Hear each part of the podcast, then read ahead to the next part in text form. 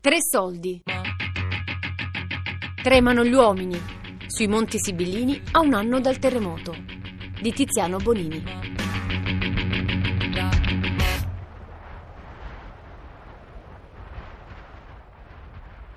C'è una parola che tornava sempre durante il mio viaggio nelle terre della tribù degli uomini che tremano. Questa parola è Monte Vettore. Il Monte Vettore è il signore indiscusso di queste terre. Tutti qui hanno una storia d'amore con il Monte Vettore, come Stefano. Si inizia da ragazzini, si inizia ad andare a Vettore, che è la montagna che abbiamo qui vicino, che è una bellissima montagna e anche molto importante. Eh, ci si va da ragazzini e ci si va così a fare tipo esplorazione. Poi comincia ad andare su maturando a vedere le bellezze della montagna, perché le prime volte vai su solamente di... per andare su e poi vai da solo e poi capisci che andare da solo in montagna è la cosa bellissima. Scopri tantissime cose e que- tutte quelle cose che scopri sono tutte tue. Come Andrea. Non mi privo mai di un'escursione sul vettore ogni estate. Arrivava sulla cima. Come Sante. La prima volta il vettore devo dire non me la ricordo. Mi ricordo delle escursioni particolari che poi il vettore era anche tipo d'estate qui da noi, si, si stava la sera, poi a un certo punto partivano, ci andiamo al vettore e può essere che si partiva come Dio, oppure si organizzava il giorno dopo. Se andavo a Vettore, mi ricordo una bellissima escursione l'anno scorso, serata caldissima, eh, corrispondeva anche con una luna piena. Abbiamo organizzato un'escursione, eravamo circa 20-30 mm, persone, ragazzi di, di Arcoada, comunque sia di Roma, che tornavano. Quella la ricordo, una delle più belle escursioni al Vettore. Siamo partiti di notte, che poi siamo partiti di notte, qui c'era la festa, quindi abbiamo recuperato uno in un bar, uno in un altro. Dicevo, dobbiamo partire che sennò si fa tardi, eh, per andare a vedere l'alba si andava a vedere l'alba. Una notte caldissima, mi ricordo, abbiamo visto l'alba e siamo riscesi. Stefano, per esempio, ci è tornato anche dopo il terremoto. Sì, sono tornato su dopo il terremoto ed è stata un'esperienza anche bellissima e diversa da tutte le altre. Arrivo al rifugio, mi incontro con una zoologa del parco e mi metto a parlare con lei una mezz'ora buona perché lei pure aveva vissuto sta scossa. Poi da lì vado in vetta, all'ultimo in vetta invece di arrivarci con quel minimo di fatica che si doveva avere, mm, mi sono sentito quasi sollevare e arrivare in vetta più leggero di quando ero partito. Il vettore è una presenza costante nella vita della tribù degli uomini che tremano, così presente che anche quando qualcuno si sposa, lui è lì, sullo sfondo.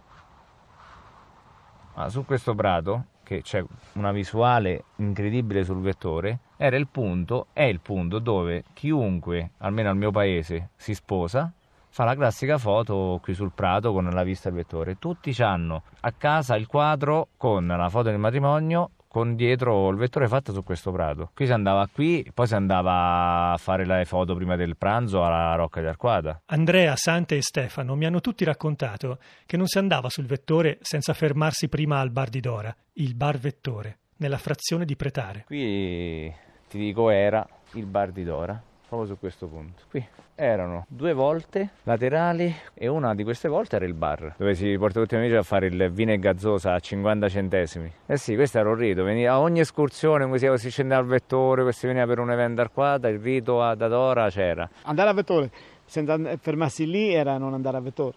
Mio padre ha il, mette il forno nel 58 qui.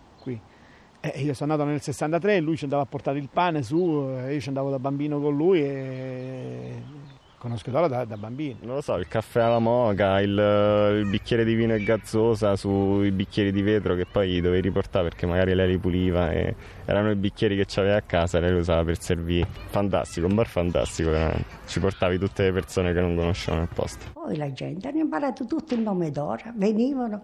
Dora, per favore il caffè. Io scendevo e via. Eccola Dora la regina del vettore. La vado a trovare ad Ascoli. Mi ci porta Patrizia, un'amica di Sante. Ho 90, quasi 94 anni, sono nata del 24, 1924 di gennaio. E sono venuta a predare.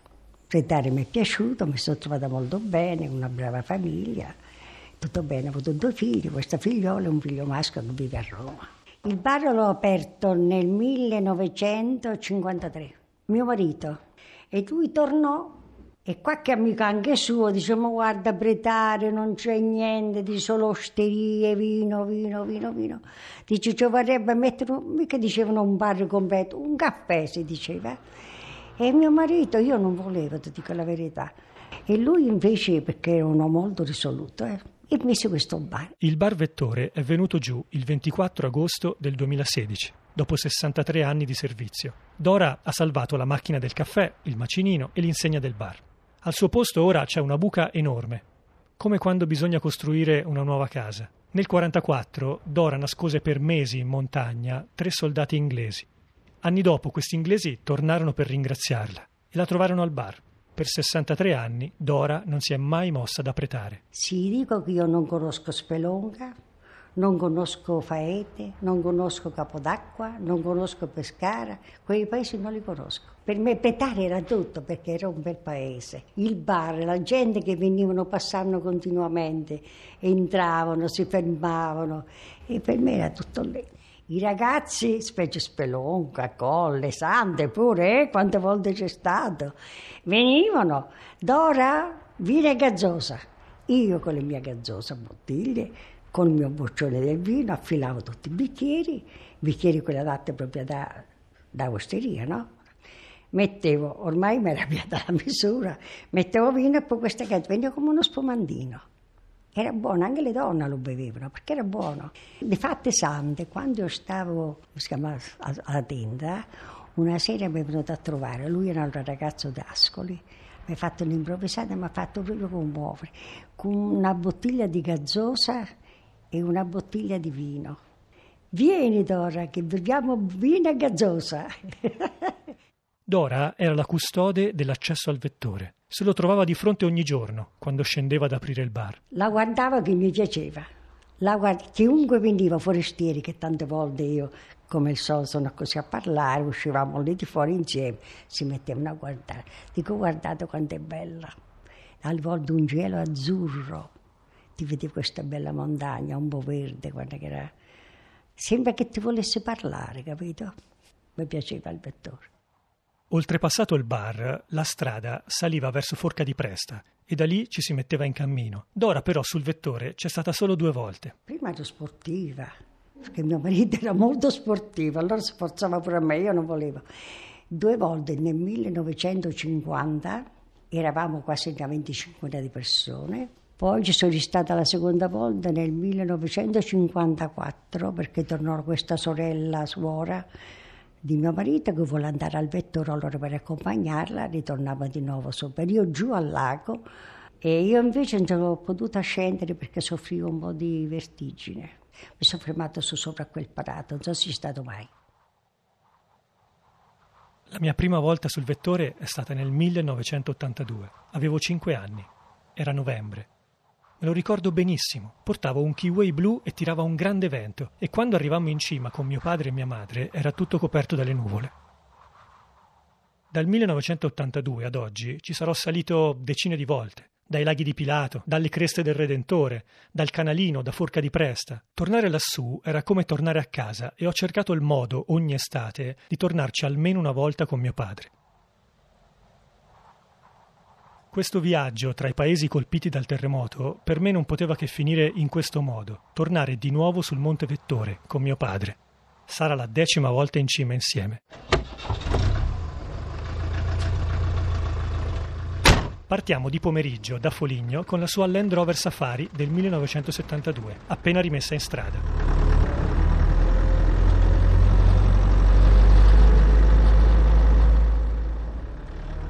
Dal momento in cui l'ho smontato a oggi che è funzionante praticamente quasi oltre due anni. Più di un anno a smontarlo, era un ferro vecchio da buttare via. La sera ci accampiamo in Val di Canatra, vicino a una fonte d'acqua per le pecore. Di fronte a noi le luci rosse del tramonto illuminano il vettore, come fosse la montagna rossa degli australiani.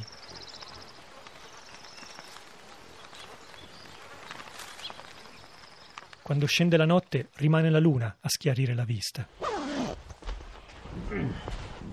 Alle 10 ci infiliamo nella Land Rover, domattina sveglia alle 5. La sera prima di un'escursione, gli alpinisti si raccontano storie di montagna.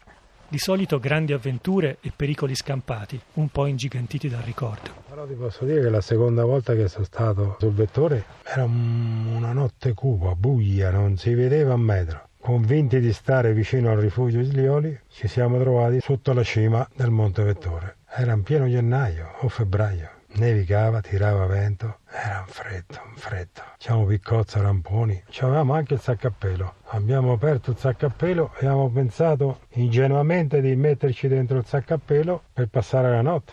Come mi sono messo dentro il pelo mi sono reso conto che se qui mi addormento rimango fermo, mi congelo e non la racconto. E allora dico che bisogna star fuori e cercare di passare la notte svegli. Siamo ritornati in piedi e abbiamo cominciato a battere i piedi come quando fai la danza indiana. Batti, batti, batti, tutta la notte, tutta la notte. Per rimanere caldo sbattevamo le spalle l'uno contro l'altro e sto vento che fischiava. E poi a un certo momento, piano piano, ha cominciato a far giorno. Più si faceva giorno e più ci rendevamo conto che non eravamo molto lontani dal rifugio degli oli, ma ormai era troppo tardi per ritornare indietro o fare altre mosse, anche perché l'altro amico mio durante la notte si era perso il guanto. A quel punto bisognava andare via perché la mano gli si stava quasi congelando. Siamo cominciati a scendere velocemente, quindi siamo arrivati a Forca di Presta, abbiamo ripreso la macchina e siamo andati a casa. Anche la zip si è data una inchiodata. Ah, va bene. Ah, ma allora... Allora mi fa incazzare. Ho capito. Ok. Adesso caro Tiziano, io ti dico buonanotte.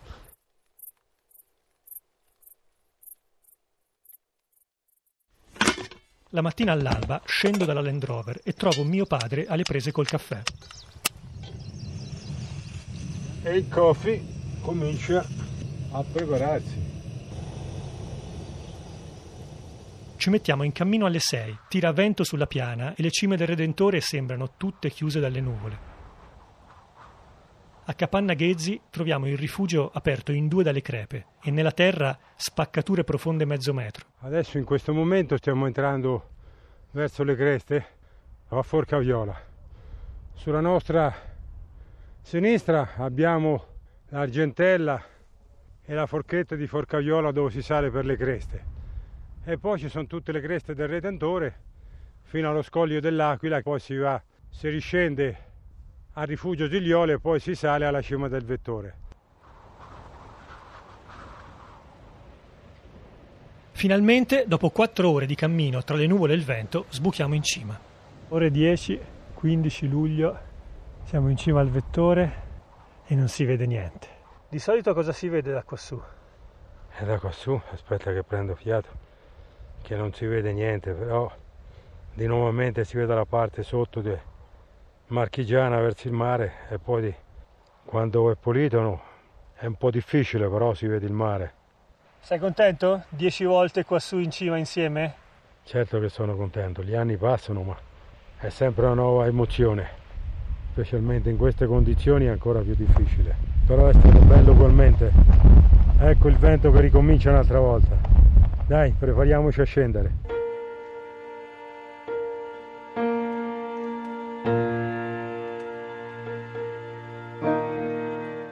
Come tutti gli esseri umani che sono in questo mondo, arriverà il momento che dovrò morire e siccome non so se c'è un al di là o quello che ci sarà, però sottoterra mi piace poco e non mi interessa quando sei morto, sei morto, non sei più nessuno. Anche perché c'è un classico detto, coloro che mi ricorderanno saranno presto dimenticati. E quindi a me non mi interessa di essere ricordato ma le mie ceneri che vagano o che in parte potranno infilare in qualche crepa, in qualche roccetta, vagheranno per queste creste finché di polvere non rimarrà più niente. E io lo desidero. Mi mettete dentro un box piccolino, arrivi su in cima al vettore e la butti in aria.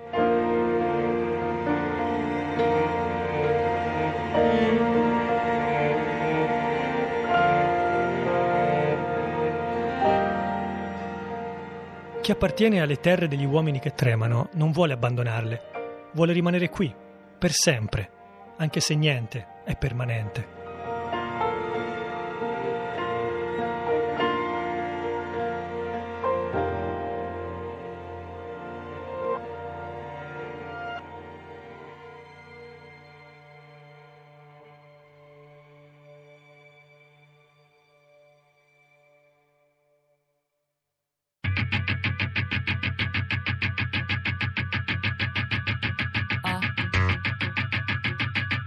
Tremano gli uomini. Sui Monti Sibillini a un anno dal terremoto. Di Tiziano Bonini. Tre soldi è un programma a cura di Fabiana Carobolante e Daria Corrias con Luigi Iavarone. Tutti i podcast su tresoldi.rai.it.